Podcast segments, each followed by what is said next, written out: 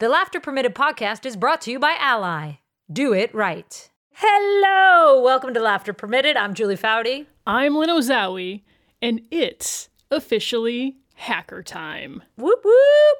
Our guest is Dr. Colleen Hacker, or Flash, as I call her, because she shines light wherever she goes. And Flash is a professor at Pacific Lutheran University and a world renowned speaker and consultant in sport and performance psychology. She worked with our U.S. women's soccer team for many years, in fact, at three World Cups and three Olympics. And she's also been with a ton of other Olympic athletes and teams like field hockey and ice hockey. She has been part of six different Olympic Games and 10 World Championships. We once again draw on Colleen's extensive expertise, and this time around, we are going to celebrate wins. The three of us all share wins that we had in 2023, and we'll go into why we're doing that. By the end of the episode, our hope is that all of you in the Dope Village get inspired to celebrate your own wins. A class with Flash is in session. So get comfortable listening. It's Dr. Colleen Hacker. ESPN Tournament Challenge is here. And guess what? I'm doing my bracket right now. Making picks, predicting upsets, winning my bracket group and leaving my old life as a part time voice actor behind. Hey, you never know. And if I can do it while recording this awesome commercial, you can too. Anyone can bracket. Download the ESPN Tournament Challenge app to play the number one bracket game. Presented by Capital One. Kick back, relax, and unwind. Let's have a good time finding the joy in life. We're smiling so bright, talking and laughing combined. Feeling alright, get comfortable listening. It's laughter permitted. Should we all just take a collective, joyful moment that here we are? I know. I know. Every time I see this screen, every time I see this screen, I'm like, winning, winning. I know. You guys, you guys are just my happy people. You know, you're just my happy people. I will dive in because it was my idea for what we were going to talk about today. So I think it's on me to actually set that snap, up. snap, snap, go, Lynn. Yep, I'm ready. Today is all about celebrating wins. And the jumping off point involves a backstory, which is that Julie and I now start just about all of our meetings together regarding Laughter Permitted by celebrating a win with one another. And I did several sessions with you, Colleen, earlier this year. And that kind of reintroduced the idea of wins to me. And so I brought it up to Julie, and I, it was sort of my hope that we could have a little beat before we started going into our agenda because for every meeting I set an agenda and it's like bullet points. You know, we have to go over things. And if we just go to that, there's sort of a human element between our friendship and relationship that's missing. So we started doing wins. And one of the other things, Jules, if you'll allow this, I can edit it out if you're not comfortable with it, is that typically when I ask you how you are, you have a pretty standard response. Good. Good. Which I'm thrilled for. It doesn't give me a ton to work with. Uh, just a second. I'm I'm trying I'm trying to work through my shocked face, hearing Jules go, "Good, I'm good, I'm good, it's good." so I I've never asked you this, Jules. You know, we've been doing it for maybe like nine months or so. What has the experience been like for you? Just celebrating a win off the top of our calls. Um, well, because I run at about 100 miles per hour. Sometimes I'm like, shit, let's just get this agenda done. But most of the time, I am like, yeah, you're right. It's like a good reminder for me to go, okay, er, put on the brakes, mm. stop. I, I want to knock things out and be very efficient. And, um, and Lynn is always a good, you're always very good at being like, no, let's take a, let's take a beat mm. to your point. Let's take a breath uh, which I'm not good at, as you all know.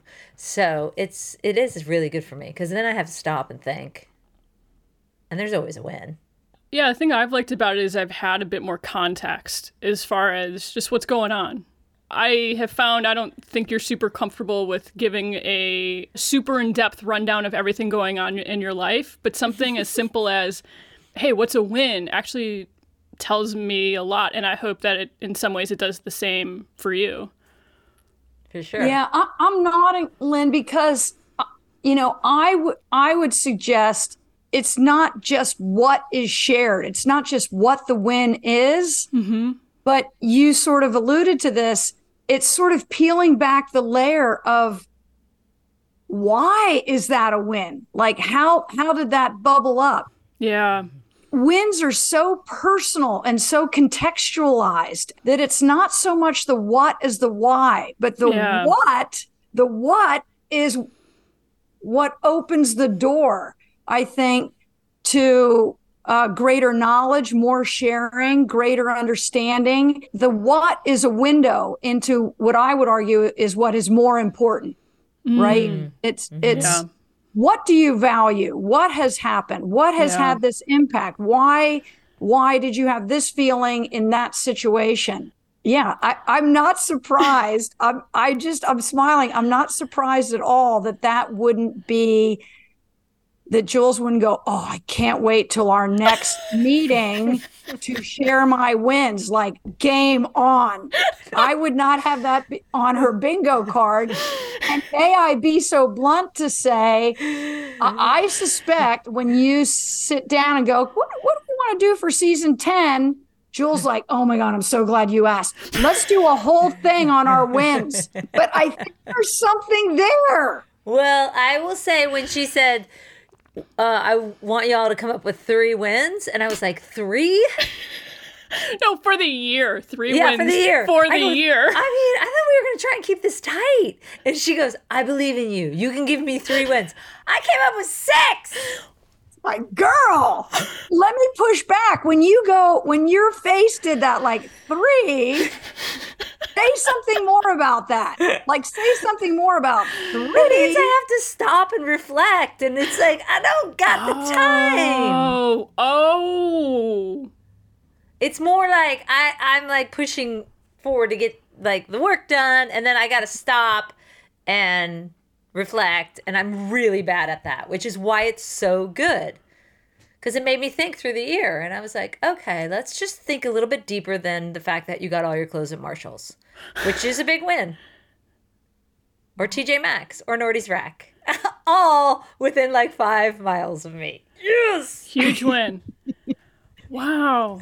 That's so interesting. And I think one of the things we're gaining in our relationship, Jules is leaning into just how different we are because I love it. I love reflecting and processing and looking at what are the takeaways. Every hard situation where I may have fumbled and messed up, I'm like, okay, what do I have to learn here? So that's really cool to hear. And at the same time, I don't necessarily need to sit in it. And maybe that's something I can glean from you that at some point you do move on. You can't sit in it forever. Take it and and move forward. But yeah, when I was like, okay, wh- how am I going I've probably been thinking about this for a week. so my wins for a week. And I had this idea for this episode. I mean, I had to set an alarm. two months ago. to remind me to think of them. And then I got to this morning, I was like, what is wrong with you? You have not thought about your wins. So I made myself in the showers when I do my best thinking.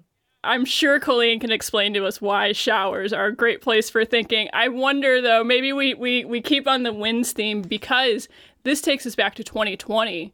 I just will never forget the episode we did at the end of that season where, and I can't even remember what number season that was, but that was when we talked about hunting joy. And one of the things you talked about is celebrating wins and how you will do the dishes and it's like the dishes are done.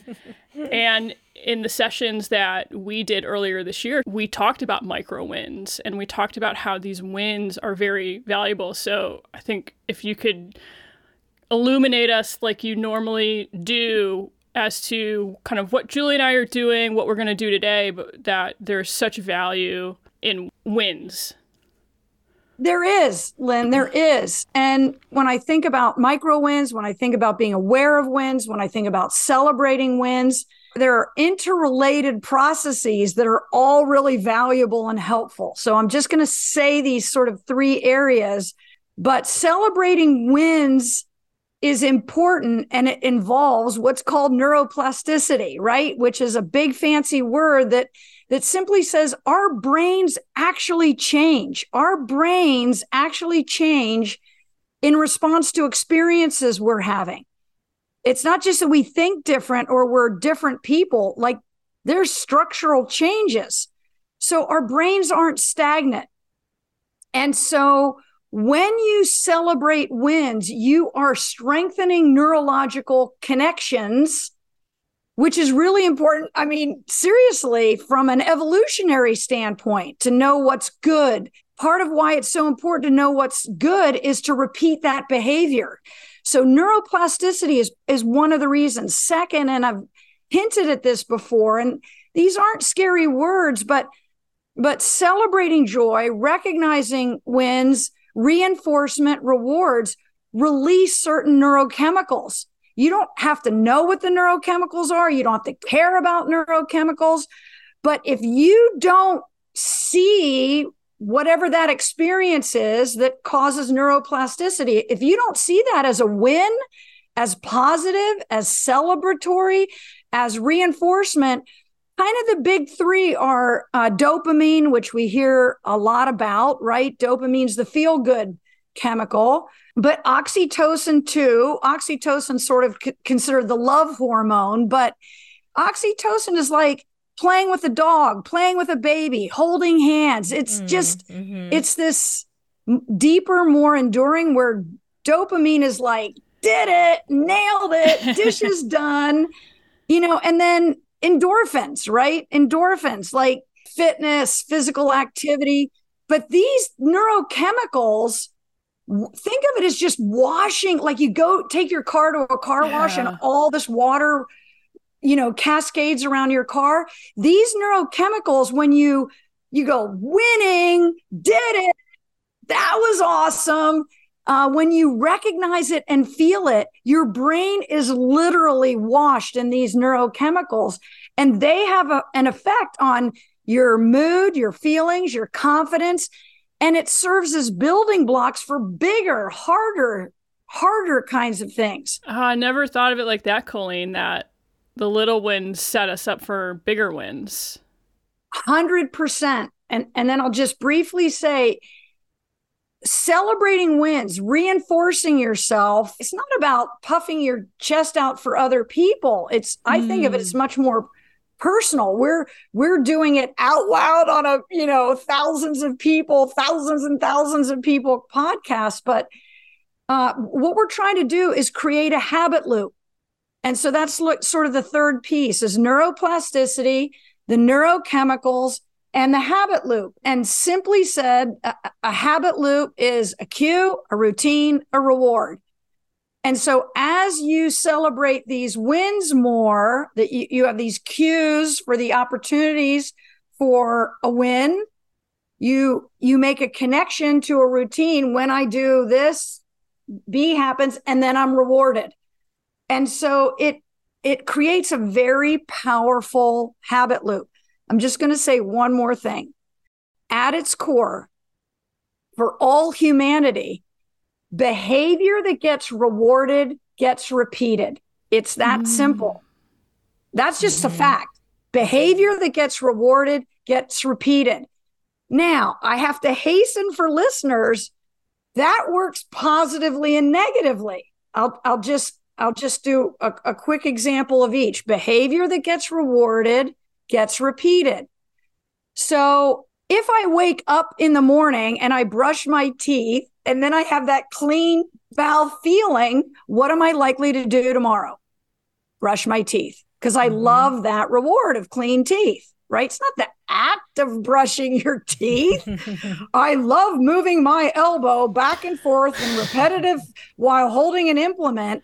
It's not the act of brushing your teeth, it's the reward of brushing your teeth. I'm sure this never happened with Izzy and Declan, but now I'm going to give a children example where behavior that gets rewarded gets repeated. So when kids are in the checkout line, we've all experienced this, and they're going, Can I have the candy? No.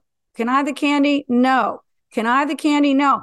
And the kid starts crying and screaming. And then the parent relents. Mm. Guess what's going to happen the next time mm-hmm. you're in the mm-hmm. checkout line? Mm-hmm. The kid's going to yeah. skip the ask, ask, ask. And the kids learn that by escalating and embarrassing family in public, I'm going to get right. me some candy. Right. So you might not like it, but you've rewarded that behavior. So all that I'm saying is for better and for worse, for better and for worse, because it works both, it's the same mechanism. Behavior that gets rewarded gets repeated. So pay attention to what you're rewarding. Hmm. I pay daily attention to what I'm noticing and what I'm rewarding because that's that's what I want to strengthen. What's an example of a reward that you give yourself, whether it's the dishes or let's say you have just graded all of the papers for the semester, all the final exams. Yeah, they they both apply. I don't I want to I want to keep this super accessible. The rewards can be tangible. The rewards can be tangible. I did a hard East Coast uh, speaking engagement, and my reward was new Bose noise canceling headphones. Yeah. I'm looking at them right now. Awesome. Could I have bought them three weeks ago? Yes. Did I buy them three weeks ago? No. Because they and forever they will I'm looking at they will represent that reward. I did this hard East Coast thing. So that's a tangible reward. Most of my rewards are not extrinsic and they don't mm. cost money, but they can. They can. You just made a huge acquisition in your corporation and your reward is a four day weekend at some swanky spa, right? So it can cost money, but my rewards are more neurochemically based, they're intrinsic. The feeling of it, the satisfaction yeah. of it, the pride yeah. of it. Mm-hmm. And and I want to say that for all of us, it generally starts out extrinsic, like I want to work out more, or I want to eat better, or I want to connect with.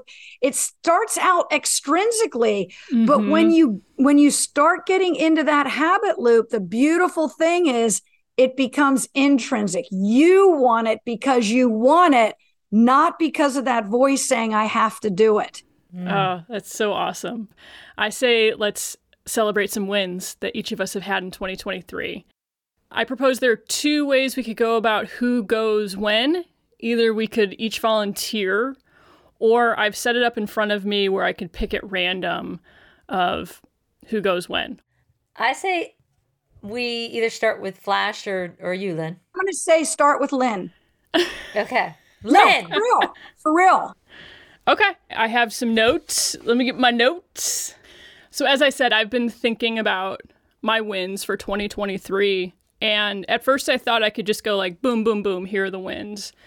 And then I thought I'd like to do it in the format of high, low, cheer.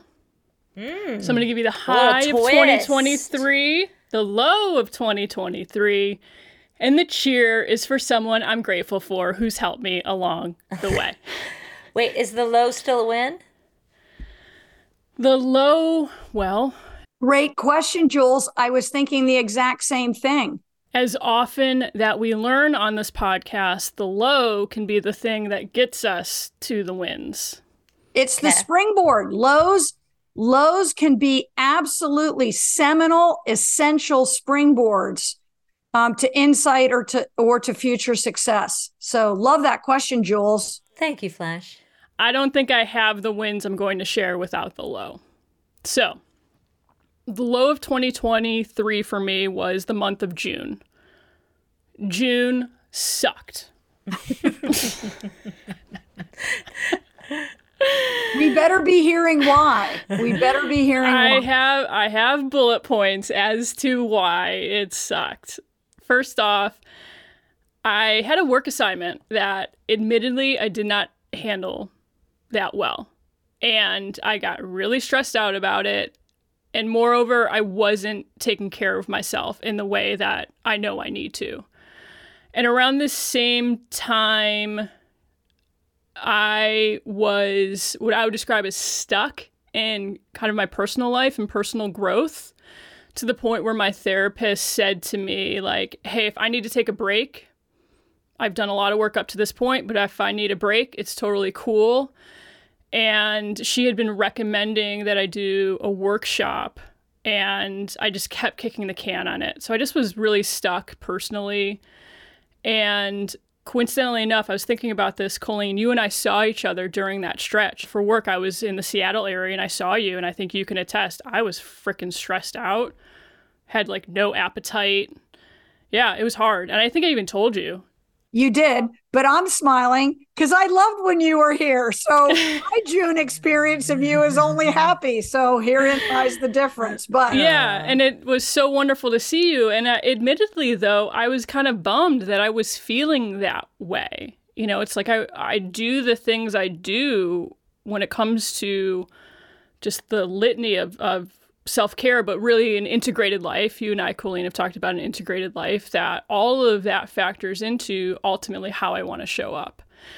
So, oh, and the other thing is that, Jules, I saw you as well because I went to your camp on the back end of three back to back work trips. And in thinking back to that time, I was super wishy washy about whether I was going to go. And um, the reality was that I was really worn out. My body at that point was screaming at me, and I wasn't listening. And it's like I, what I wrote down is like I refused to listen. I just kept pushing through, which is very 2018, 2019 of me. So it June doesn't end there. I get home from your camp, Jules, and what I'll say is that I had a moment at your camp. Like it's it's embar- There's a part of me that is embarrassed to say this, where I kind of like my body just was like, "We're done, we're done. You're not listening. We're done." And I to the point where someone actually asked me at camp, "Are you okay?" So I get home from your camp. I test positive for COVID. It's the first time I've had COVID. COVID also sucks. And it still, though, took me about another five days or so to finally just stop. That was low. When I, and now I'll go into the highs because when I finally stopped, there was this kind of left foot, right foot, breathe, repeat. It's not like I said to myself, Lynn, what are you doing? You need to completely change your life. It was like, I just, I know I'm, I need to get back on steady ground and I just kind of need to put one foot in front of the other. And this is where some big wins from 2023 started to come into play. First huge win is my fitness. I am the strongest I've been in years and I freaking love it. It feels so good. And this is how it happened. In the midst of COVID, I was ordering my groceries online, which I feel very grateful that I had the ability to do that. And I was ordering other things online. I finally ordered a muscle scraper that I had had on my to do list for the longest time. I finally was like, just order it. And this muscle scraper does myofascial release. It has changed my life. Julie knows I will talk to a tree about this muscle scraper. I love it so much. But what it did was I had a knot in my calf that feels like I tried everything under the sun to resolve it. I had it for years. It affected my Achilles. Couldn't run. Within about two weeks of using this muscle scraper every day, that knot went away.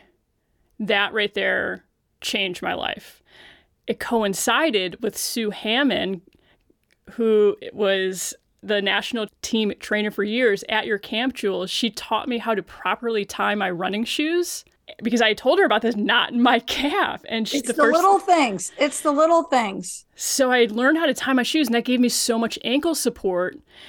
And at, when I was on the back end of COVID, I started doing a strength training program from the book Roar by Dr. Stacy Sims, which Jules, your friend, and my friend as well, Carrie, recommended to me on the heels of the Emma Hayes episode because the message in Roar is that women are not small men. So those three things coincided and I started running again. Lori Hennis gave me that hack to sort of get through a mental block I had about running 40 minutes. So a huge win is my fitness. I'm just at this place where I feel great and I have this strength training program that I love and I'm kind of adding things as I go. So awesome. The other win. Wait a second, Lynn. Am I yes. am I allowed to say something? Sure. Uh, me being me to, to listeners, and that is that two out of the three people in this current podcast can say the sentence, "I was at Julie Foudy's camp this summer." One of the three of us is not able to do that. And still, she's committed to somehow living a fulfilled life. That's all I'm going to say. I don't want to name names. I don't want this to get personal. But two out of our three people on the podcast was at Julie Foudy's camp this summer. So thank you for that little dagger in, let's just say, one of our three hearts. But well, you can under but continue, Lynn. Please. You can understand why then, as I'm limping to her camp, like that's why I so wanted to go. To be to be honest. Uh, after COVID, after June, we also did the World Cup episodes. Huge win because I think that flexed a different muscle for us. And I got some real perspective about our podcast as far as appreciating it. So that was a big win for me. And then one of the biggest wins pretty much of my life is that I made the investment to go to this workshop that my therapist had recommended. I did it at the end of August. It was about a six day workshop. Uh, I feel very fortunate that I had the means and ability to go and do it. And I've continued the work, personal growth work since that workshop. I would describe it as deep soul work. And the biggest win from that is because I could go on I could go on for days about the wins I gained from that. The the win I want to share is just the amount of gratitude I have for the people in my life.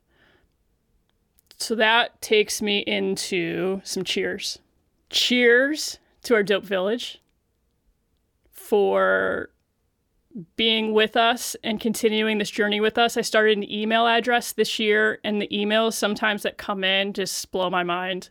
My friends, I have the best friends I could ask for, my family, my therapist, Michelle. She is a mirror to me to shine back my inner light. Dr. Colleen Hacker. I did sessions with you, and I, I've mentioned that. And I carry them with me daily, especially after that June period of energy management. And the other thing I want to express to you is there are times where I'll text you or shoot you an email, and your responses, I don't take those for granted that you take the time and often reply with a really thoughtful response and Julie Foudy. So meaningful. I can't just let you do that and sit silently. Gratitude. That's super meaningful to me because those are the things that I care most about.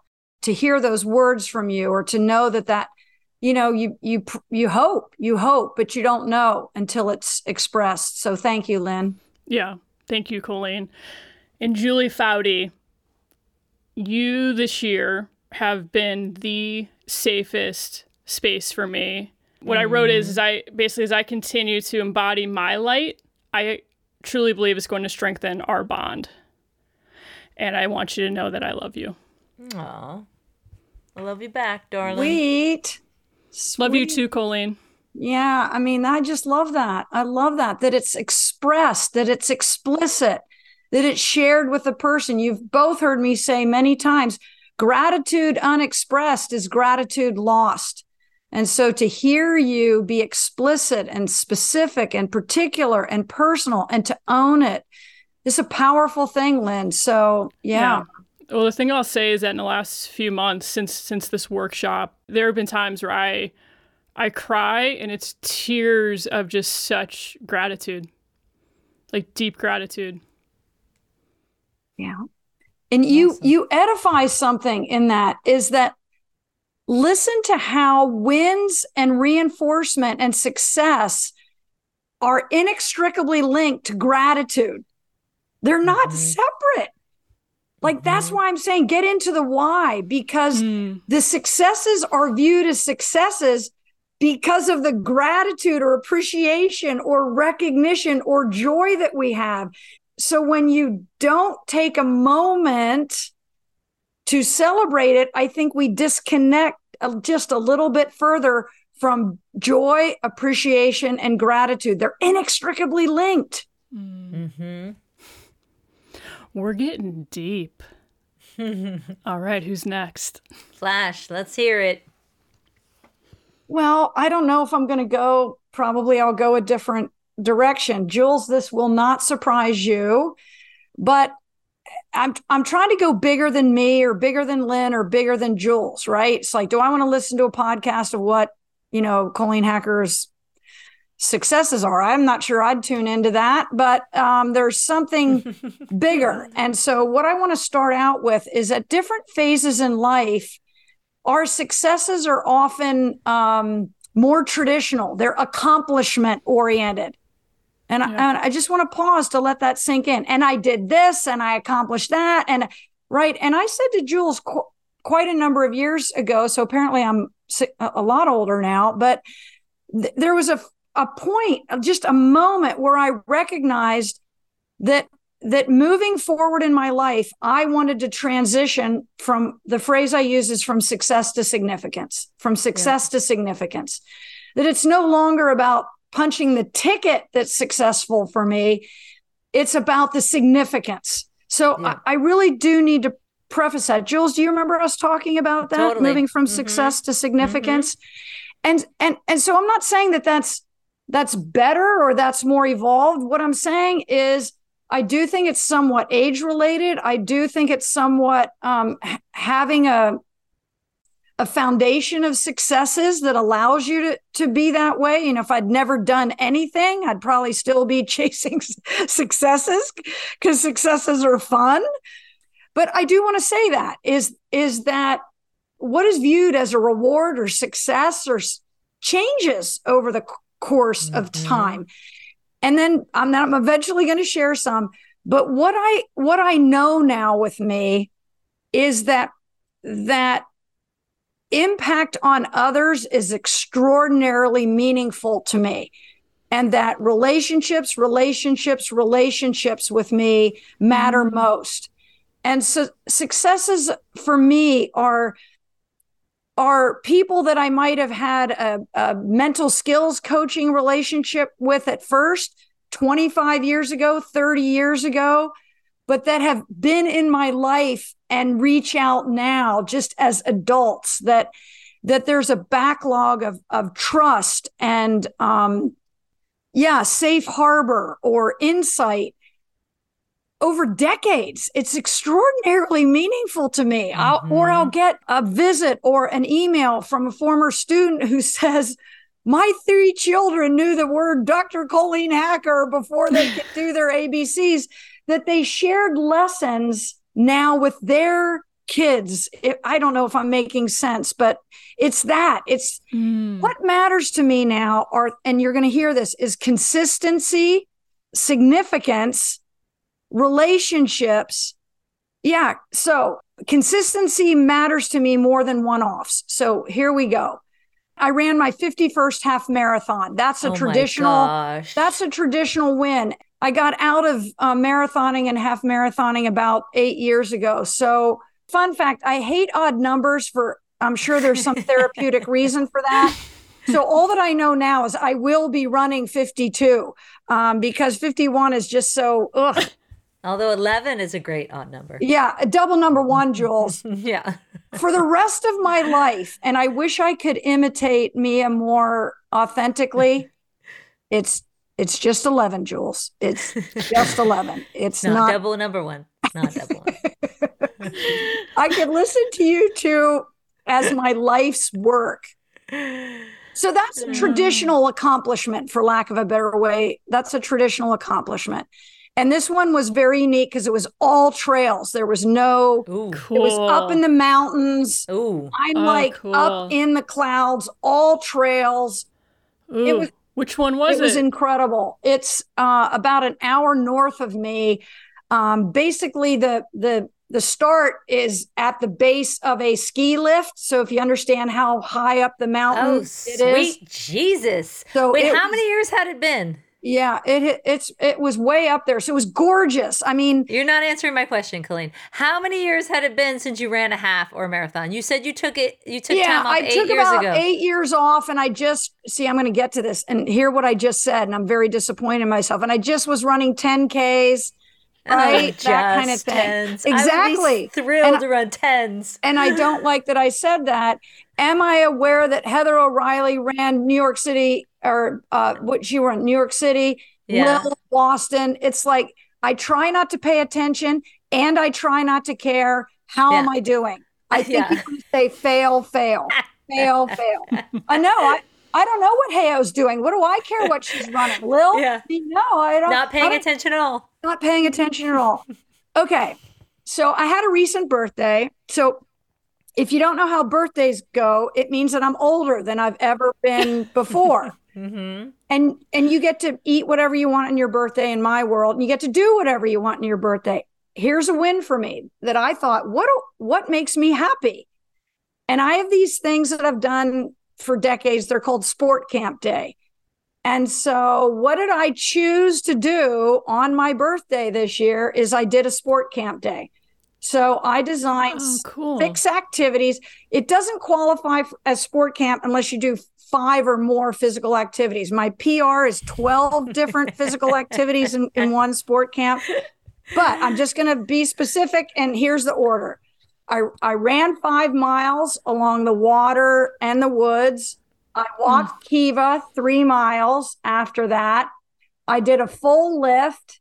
And then normally I alternate lifting with backs and my back and abs. But then I did back full back and abs after lifting. Then I Damn. played tennis. Then I played pickleball. What? Yeah. So and that you were was the still order. standing at the end? That was the order. And I'm like, it made me so happy that that I can do that on my birthday. Yeah. I wanted to do that on my birthday. Yeah. And then it made me giggle. Like it cracks me up still. Like you could do anything you want. And the most fun for me was constructing a sport camp day. And I'm telling you, there was not, you know, other than dri- driving, you know, to get to two of the places, there was not a break. In other words, I went from five miles, came home, took wet hmm. clothes on, took took Kiva on a three mile hike. Basically, it just was one thing after the other, just bang, bang, bang. So it took a couple hours. I mean, that was maybe five hours of sport Yeah. camp day. That's that's Thanksgiving in the Rowdy Foudy household right there. yeah, yeah, you can relate to it. Like Oh yeah. But. I love it. Like We nobody bounce. made me do it. I didn't feel like I was supposed to do it. Like that's Yeah. joy. That's joyful for me.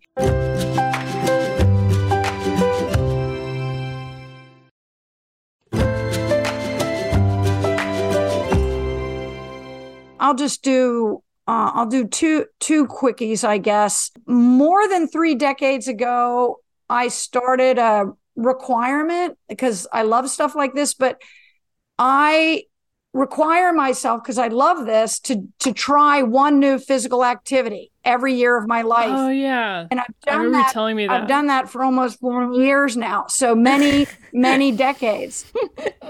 and so this was another uh, see what I'm saying about consistency? It's that. Mhm. So Mm. so I'm I have not I have not missed um and it, and it can, it's just a wide a wide range of things. wait. and then um, wait, only wait, be- ti- wait, wait, wait. Ti- Tio, Tio. What is the new physical activity? Well, I don't know if it'll seem underwhelming, but I do want to say maybe being a little bit defensive when you hear what it was. When I do new physical activities, I, I don't. I I really invest. I really invest. Like one, one couple years ago, my new activity was cricket, and I hired I hired a former um, Indian national cricket player. If you know anything about India and cricket, Oh my these god. guys are one of the best, some of the best in the world. So I drove to Seattle, like I take lessons. You know, curling one year, I went to Seattle Curling Club and it was a three day clinic. So I don't just do curling for the afternoon or try basketball or whatever. Like I, so I learned lawn bowling this year in July at Tacoma Lawn Bowling, not bocce, but lawn bowling. Oh, so, So it good. was, it was like two or three weekends. And then I played in a tournament. Then I played in a tournament. No way. Yeah. So when I invest, I really, really invest. Like I get taught how to do it. I think, I think it's important to always have a beginner's mindset. I think it's a good reminder to not know how to do something and to learn how to do it and remember what that feels like. I just think it, I think it, cha- I think it changes. What people do is, I'm good at it. Let's do it. Let's do it again. Let's do Yeah. it tomorrow. We just keep doing what we're good at. And we Mm. only draw joy if we're good. I draw joy from learning and expanding. I like being good. Don't get me wrong. I like being good. I like getting better. I do like winning. All my friends will tell you I like winning, but I like growing and learning most. Okay. Mm. I honor and respect that. But of course, my first question is where did you end up in the lawn bowling tournament? How did you do? And that's my problem. Thank you for asking. Let's just say it this way if you won, you won a t shirt, and I didn't buy my lawn bowling t shirt. You did it? You did or Did didn't? not. You won it! You won it! You were not going to tell us that you won it! Now that now that the cat's Stop out of the it. bag, let me just own being petty. Uh, Colleen Flash it was Hacker. doubles. It was doubles. And two of the four people playing were longtime members of the lawn bowling club. So And I'm you- like, You oh, crushed their soul. You like a pebble into the dust. Dirt. Dot, dot. and if, and I'm not kidding. I want to be someone who doesn't know that part of the story, but I have not yet. I have not. You were yet- not going to even tell us that? I would have led with that. That is the difference. I would have been like, I am awesome. Listen to this I don't know that you would have, Jules. I don't know that you would have. If I had just, would you really have? If I had just taken up lawn bowling and then I go crush two members, oh, she wasn't going to tell us. She just went right on over it. So Noticed that, caught that right away. I like for decades and decades and decades without fail, I've learned one new, at least one new physical activity Wow. every year of my life. That's a good one. That is a really good one. What is one that stuck? Oh, a lot. I mean, uh, you know, I first sta- I first uh, tried stand up paddling in Hawaii, and now I own two boards, and I I drive two miles down the road, and I'm stand up paddling. So I'm going to stand up paddle till I'm I'm dead, and even then they'll probably just push me out on the board. you know. Kiva on it. yeah, I'm like, I don't know. She's out there somewhere. Um, yeah, I mean, most things, you know, hot yoga, it's Uh. most like what didn't stick. Like out, I went outrigger another trip in Hawaii doing outrigger canoes. like Oh, I'll do that in Hawaii every time I go. Mhm. I hope I'll do lawn bowling, a Tai Chi one year. I mean, they've all Yeah. stuck, but I I need my need for different physical activities changes over the Mhm. depending on what's going on in my Yeah. life at that time. Like, you know, Tai Chi came at a really, really good time, but like I'm not Mm. yeah, I need more activity now. I need more ballistic running Yeah. around stuff now. But yeah, I I feel like physical activities find me like books find me. The books find me when I'm ready to read them. Um, so Mm. yeah. I, but it's the, it's the consistency. It's the consistency of doing things, the consistency of relationships, the consistency of running. You know, I would say, you know, where people are going to say, I need to start working out. A win for me is greater than 95% of the days of the year I'm working out six days a week. It's just what I do, Yeah. just what I do. I can't imagine not doing it Mhm. and I do it because I love it and I want it and I love that feeling and then I want it tomorrow. So Mhm. Mhm. it's not the and I did this and I, you know, climbed Yeah. Jaro and then I got, you know, three more doctorates, or I became a lawyer, or probably because I haven't done any of those things, but it's about significance, I guess. And that I think Yeah. that's personally constructed. And I think it it changes as we change and needs change and situations change what bubbles to the surface. Yeah. Jules, Whoa. what are your I thought you had you had one more win before we moved to Julie. Uh, well, I mean, this is this is a personal one. Um, Lynn, you know this one. I have now gone another year of my life. You may know what's coming. I have not spent a dime this year again. now, for our listeners, when my father when my father died in 1990, for many reasons, uh, my my father collected dimes in a glass bear jar that I have downstairs now, and a childhood memory was how fascinated I was ab- about all these coins filling up the glass bear.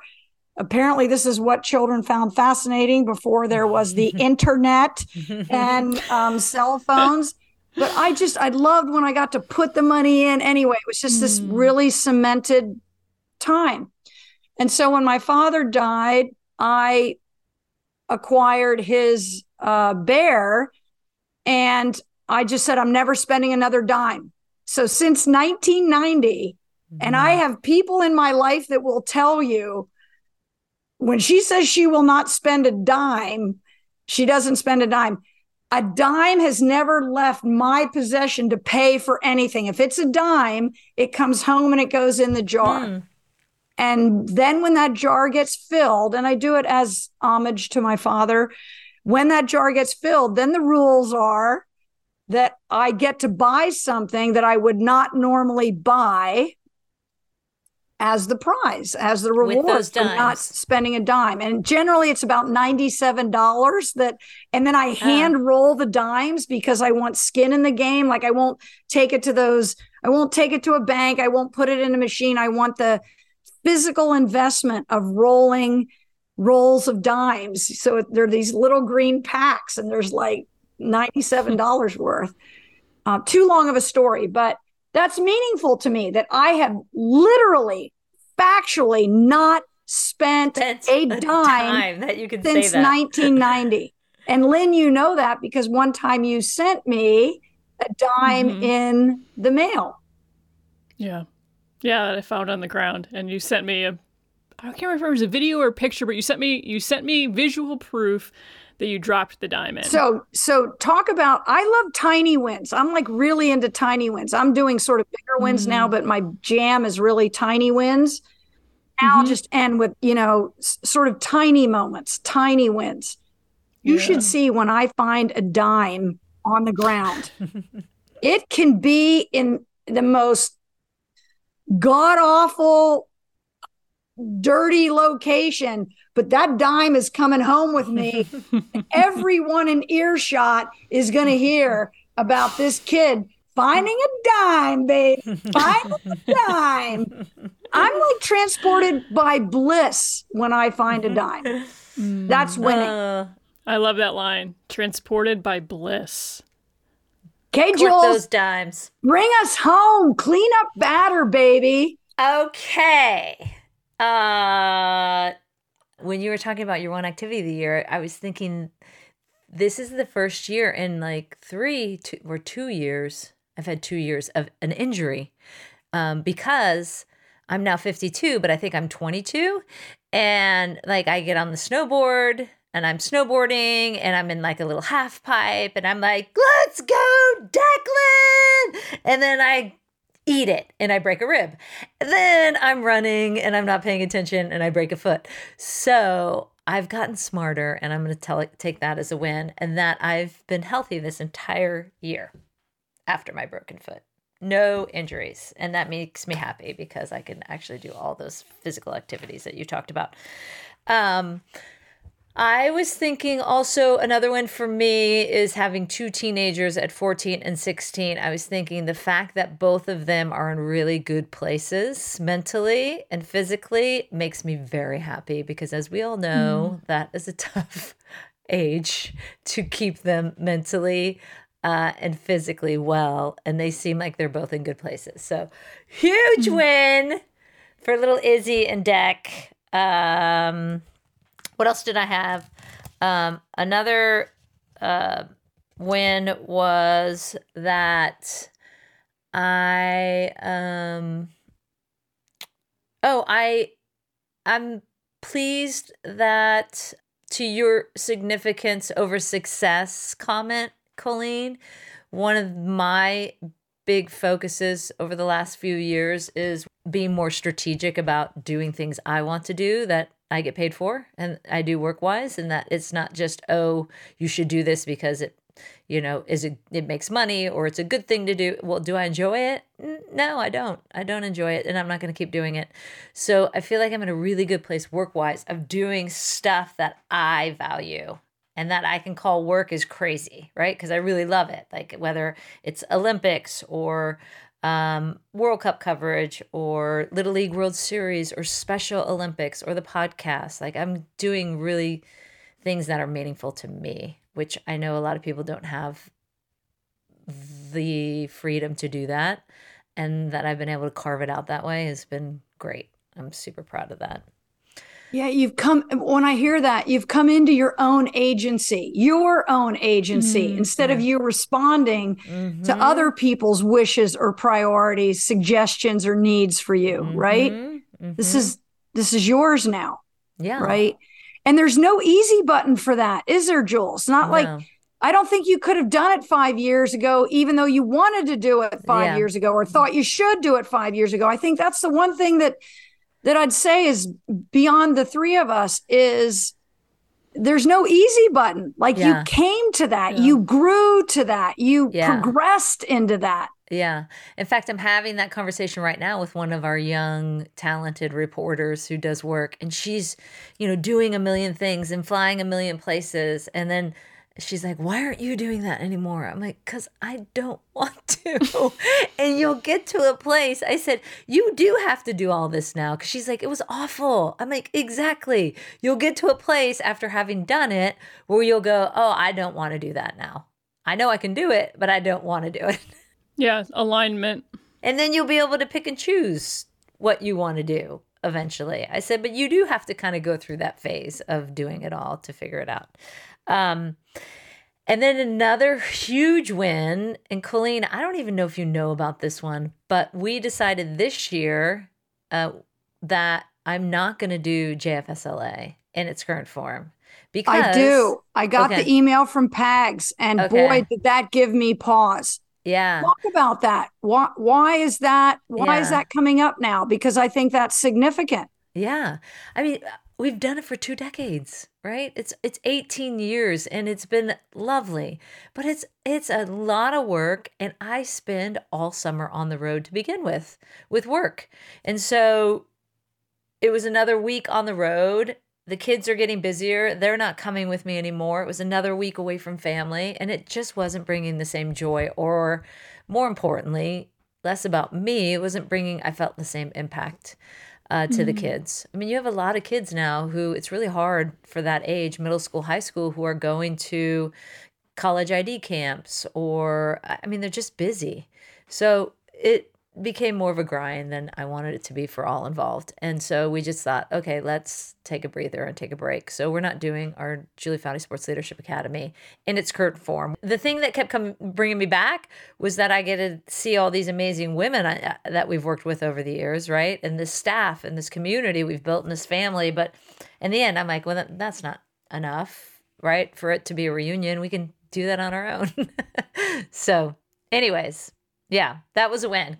Can I comment on that? Yeah. Two things really come to my mind in hearing you say that is the importance of the questions we ask ourselves. The questions become important. People pay attention to the answers, but the answers are going to follow the question. So I think if I ask you these things, I know the answer. Do you still believe, though, even though you're not doing Julie Foudy Leadership Academy, do you still feel that developing girls' leadership is important? Absolutely. Do you think that there's a need for educational services around girls' leadership? Of course. Do you want to be part of that educational enterprise in some way or another? Yes. So do, what I'm trying to say is those values haven't changed. Yeah. Jules is yes, yes, yes, yes. But how she's willing to participate at what cost over what course of time Yeah. with what cost benefit analysis that has changed. Not her passion not her belief not her knowledge not her not her willingness to invest in it. That's why the questions become so important. Yeah. because people go do it do a you know pros cons. I'm like you do pros cons. I mean it, it's not that's not enough. You have to ask mm-hmm. the right you have to ask the right questions Yeah. and, and then i'm just if i may just say one one more one more thing because it's back to our original point these two things really need to be understood that things that initially have never been rewarding or been reinforcing before can become rewarding Yeah. I never liked working out. I never liked work. I never Mhm. liked public speaking. I never liked travel. I mean, I could name a million things,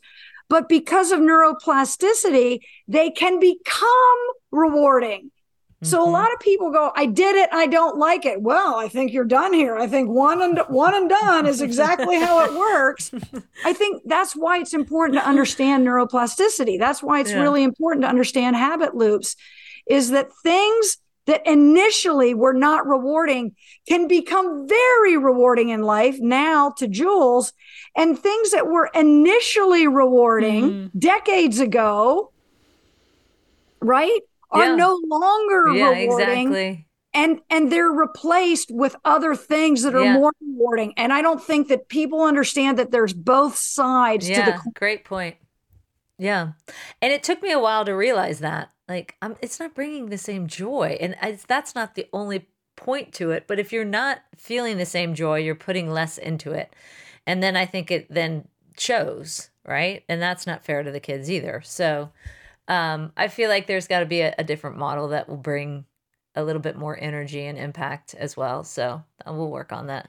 let me just tie together two things that you've said jules on, on this podcast Yeah. without knowing i don't know i'm not going to assume you don't know the science behind it or whatever but that you just said organically is that not doing something that you would traditionally have done Mm-hmm. not Right. doing something that you have traditionally done, that alone can be rewarding. That I am now somebody who no longer does that Yeah. is rewarding. You recognize it as self evolution, progress, Right. development.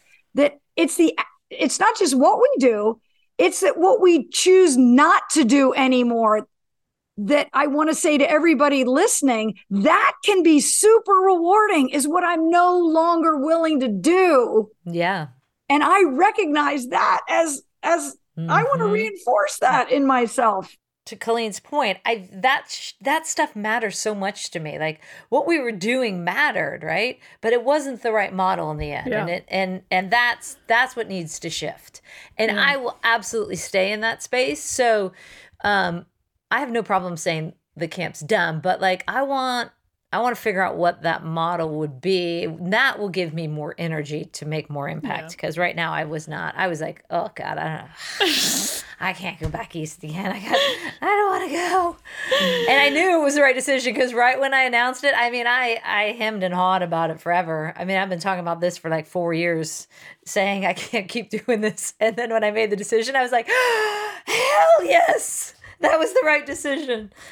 I just said I had six, and kids were in a good place. Oh, oh, oh. The more important thing with the kids, not just being in a good place, I found this amazing community service for them, which has been another thing mm. that I think we as parents sometimes don't spend enough time on. I know I don't. Is like we talk about service with the Leadership Academy. We try and get young girls and boys to do service, but it's been really hard for me to find something for them that works. And I found this amazing place called Glenwood House in Laguna Beach that is uh, adults with um, various forms of disabilities, intellectual disabilities mostly, who live together in this house, and the kids love it. It is like this great thing we can do together. It's been really cool. That is a huge win this year because that's going to be on my like list of like top things to like nail in the calendar every week. I'm trying to get him to do it on a weekly basis where we just go and hang out for two hours and we do all these fun games and it's really cool. And and And literally, if I roll into Glenwood House, they're like, Where are the kids? We don't want to see you. Where is he in deck? I'm like, I don't know. They had practice today. You get me. You get me and Ian. Um, okay, and then my last one was um, oh, last year I was Dr. Foudy, thanks to Colleen Hacker. that was a win. This year, Colleen, I am oh holy one, Justice of the Peace. No Foudy. way. Yeah. In fact, someone at the wedding said to me, like, really naturally, you are the justice of the peace. I was like, well, yes, I am. like, of course. They like knew. I looked like justice of the peace. They Your said, "This is-" presence. they said, this is what you do for a living. And I was like, yes, of course it is. My friends Casey and Wiley, I did their wedding this year, just last month, actually. Winning. Yep, we crushed it. By the powers vested in me. That's my favorite line. By the powers vested in me, you are married. I don't know if anybody's going to see this, but I want to say to you, to, to both of you, pay attention to what people's faces and body language do. Like becoming an Yeah. efficient, efficient was fun for Jules. Even if mm. she didn't say it, we knew it by her tone, by her Oh, face, yeah. yeah. by how she leaned in. So if you're going like this, and then I discovered a cure for hunger, and then I saw, like, yeah, that's not a win. So it's not how big the world sees it. It's not how it Yeah. sounds. It's not other people's. You will know if it's authentic and real and reinforcing and, and bathing your brain with neurochemicals if you're smiling, laughing, gesturing, leaning in. Authenticity leaves clues. Authenticity Mm. leaves clues Damn. Yeah, once you feel it. what did it feel like to be asked to serve in that function and to know that you would have to take a step to become legal and official? A lot of responsibility. Yeah. Well, I was like touched that they trusted me with one of the most important moments of your life. I'm like, wow. Now, mind you, again, we go back to Julie Foudy Sports Leadership Academy. Casey had come as a camper like all the way through her life and then has been on our staff. Casey Stewart, I know her whole family. So um that was really cool. I, to be, you know, trusted to do that moment of and then have to get the marriage certificate. I mean, I don't even trust myself for that stuff. I would have never. I mean, I had to I had to get people to sign it. I mean, that was the most stressful part. I'm like, listen, before you two even eat or sit down, we got to get this signed. I got to get it in the mail. but the mom, Mary Gay, thank you, Mary Gay. She put it in the mail for me. Uh. Thank So, one of the reasons for doing this with the three of us was to encourage our Dope Village to do this with your friends, your family. Colleen, if someone's listening to this and is like, I don't think I can do this, I can't think of any wins, or this makes me a little uncomfortable, what guidance would you give? Get over your bad self and start doing it. Uh, but I, pro- I probably should I probably should be a little less flippant. But there are some themes, and and uh, if I can, I'd like to share a couple themes that are that are common sort of breaks or impediments to sharing to sharing this or to thinking like this. And remember I said behavior that gets rewarded gets repeated. So there's a hook in in each of these. So here we go.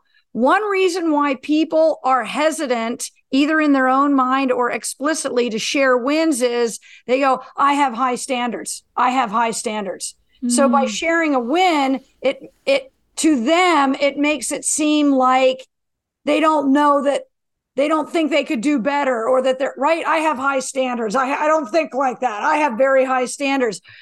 The backhanded compliment, as opposed to you, Colleen, who has like basement level standards and everything's a win for you. It's like it does. That's does it doesn't work like that. So people say I have high standards as they're out.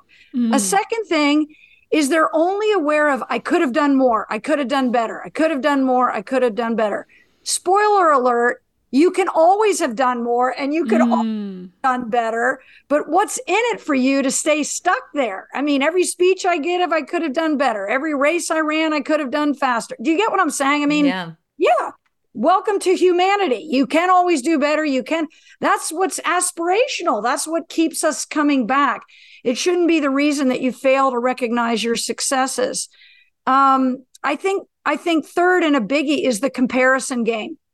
I think a lot Yeah. of us are playing the comparison game, and and almost playing the comparison game as a badge of honor. I did it earlier. I said I only ran 10Ks. Well, if you've never run a 10K, what have I just done to people whose aspiration is to finish a 10K? I've Mhm. now denigrated it. Do, do you get what I'm saying? Because I run marathons, I frequently say it was only a half. Mhm. So we play the comparison games. Like I ran blah, blah, blah marathons. Well, Shalane Flanagan ran one every week in seven. To, do you see what I'm saying? Is Mhm. um, I won a gold medal. I only won a gold medal because who I'm talking to won three. You know, I only won two World Cups, but you won three. It doesn't end. The comparison game doesn't end, and there's nothing in it for you to play the comparison game.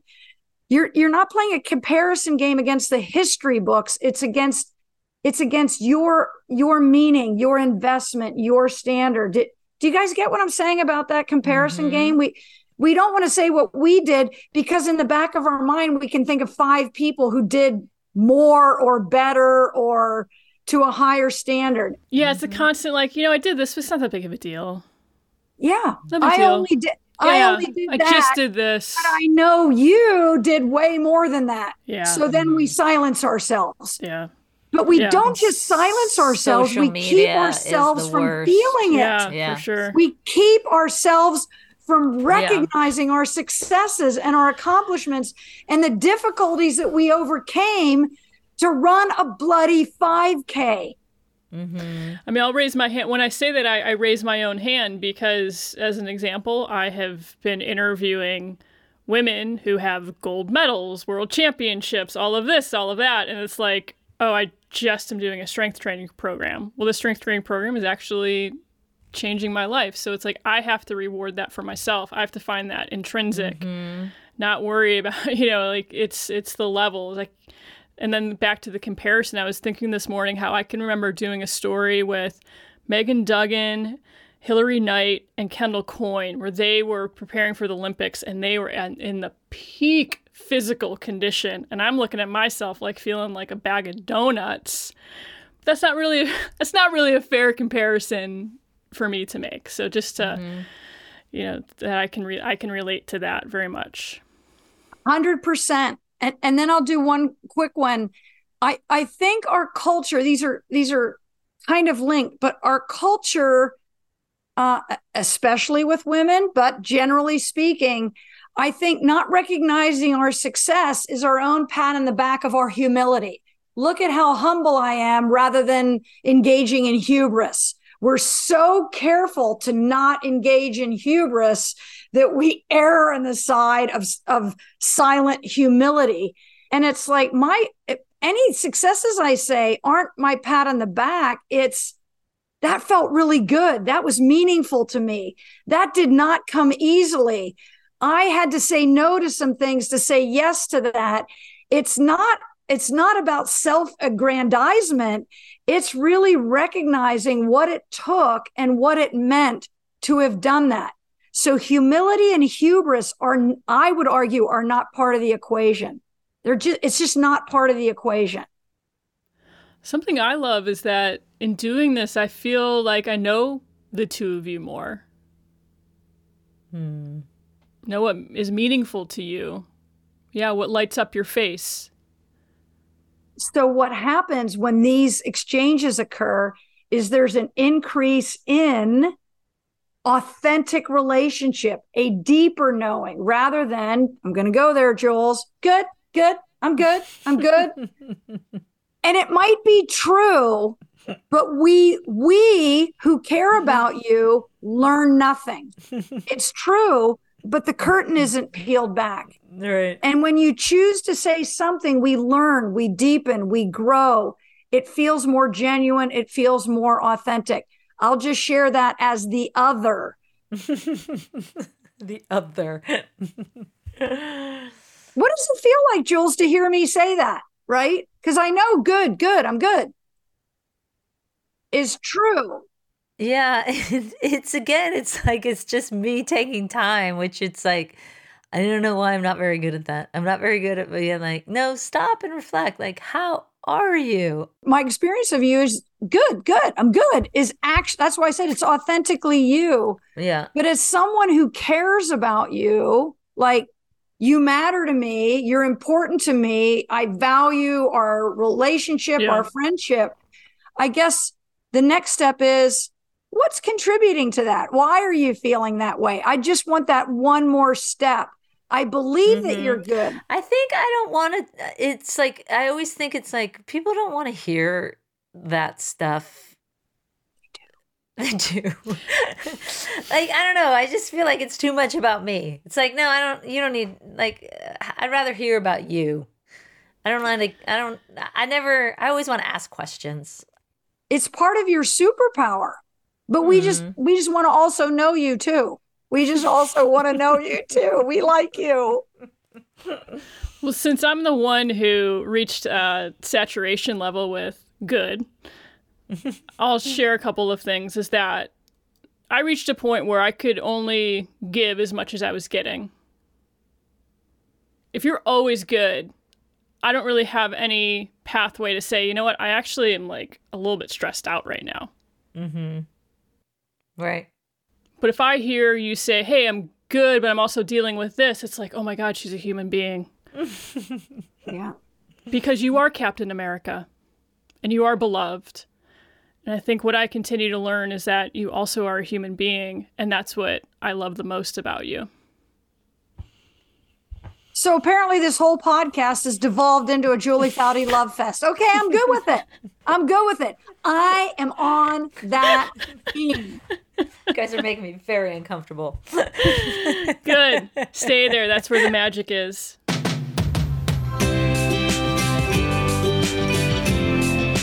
That did make me very uncomfortable, which is perfect for my takeaway. because my actually my takeaway, um, and you were right Lynn, you were right. That is where the magic is. It's what we preach to our, our young mm. girls at the Leadership Academy.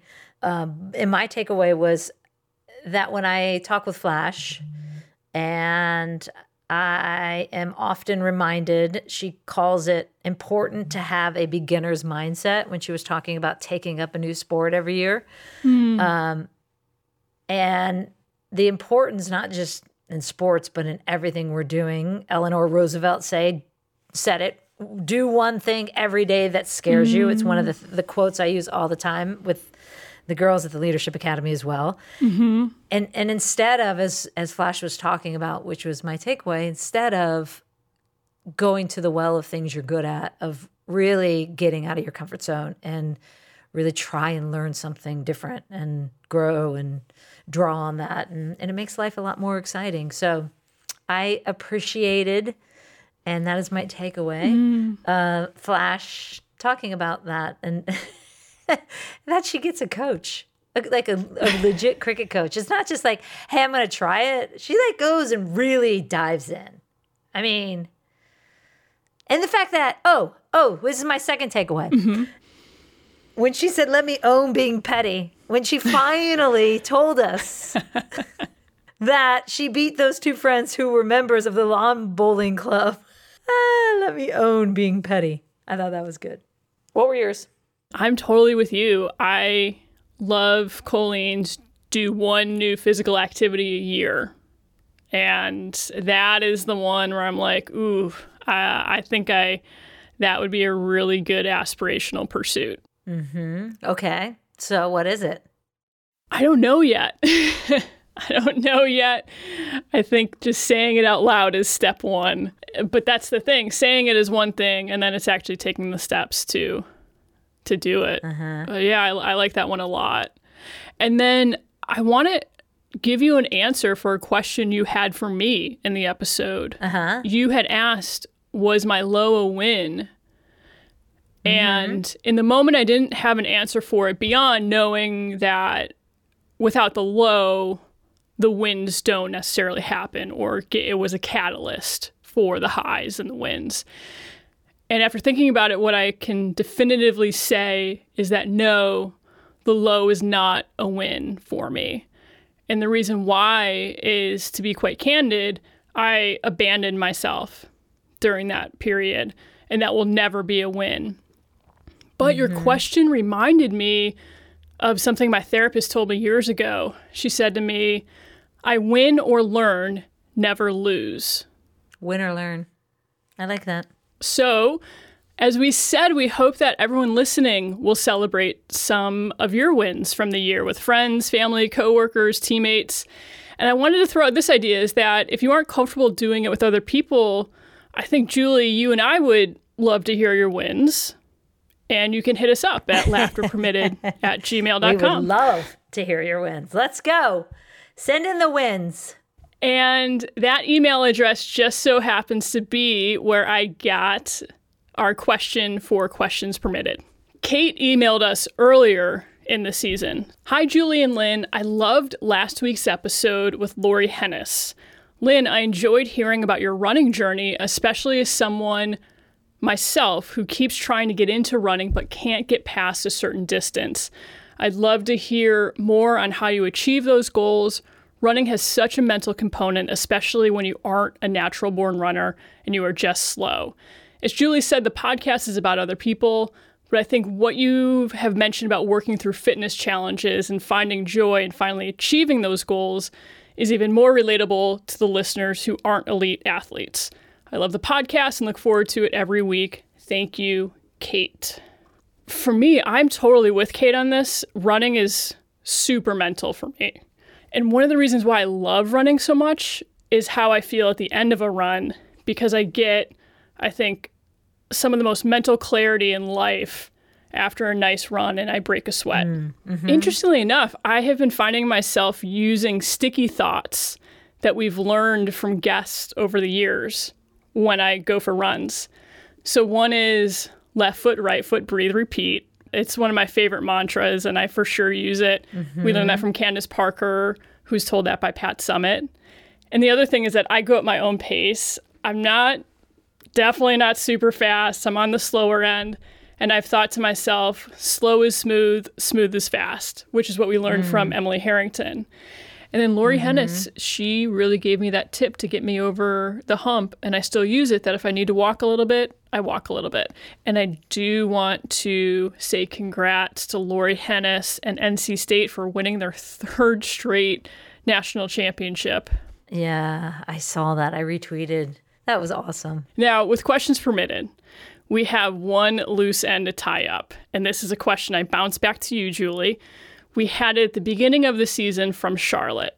She asked, What is the high, low cheer and funniest thing of your career? And you still owe us a funniest thing because it stumped you. Uh, and it's still stumping me. I, I, I have. I've racked my brain. One problem is is, is memory is um, menopausally short, and so uh, going back to those moments is harder, harder.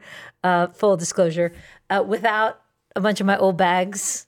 We're not the OGs. We're the OBs, the old bags, uh, next to me to discuss and hash out. Once we start riffing, then they all come flying back to me. But like, just off the top of my head. I mean, we had so many pranks and you had so much fun. It's impossible to say the funniest thing. That's it. That's exactly it. I mean, the fact that you even remember that that was still in the queue is impressive in itself because, again, that would not happen with me. All righty. We good on questions permitted? I think we're good. I think we did it. We did it, Dope Village. Season 10 if you can believe it, is in the books, which means season double number one will come at you next. We'll be back in action in the early springtime. And then we set the intention to have fun this season. Mm-hmm. How'd we do, you think? Crushed it. Crushed it. Dope Village, we sure do hope you had fun as well. And thank you for going on this ride with us. Have a great holiday season. See you back, as I mentioned, in early March. Thank you, as always, to our sponsors, Ally and Dick's Sporting Goods, for their continued support, and to Kate Diaz for our theme music, which she wrote and composed. And as always, kids, remember, sing it with us. Laughter permitted. I'm like transported by bliss when I find a dime.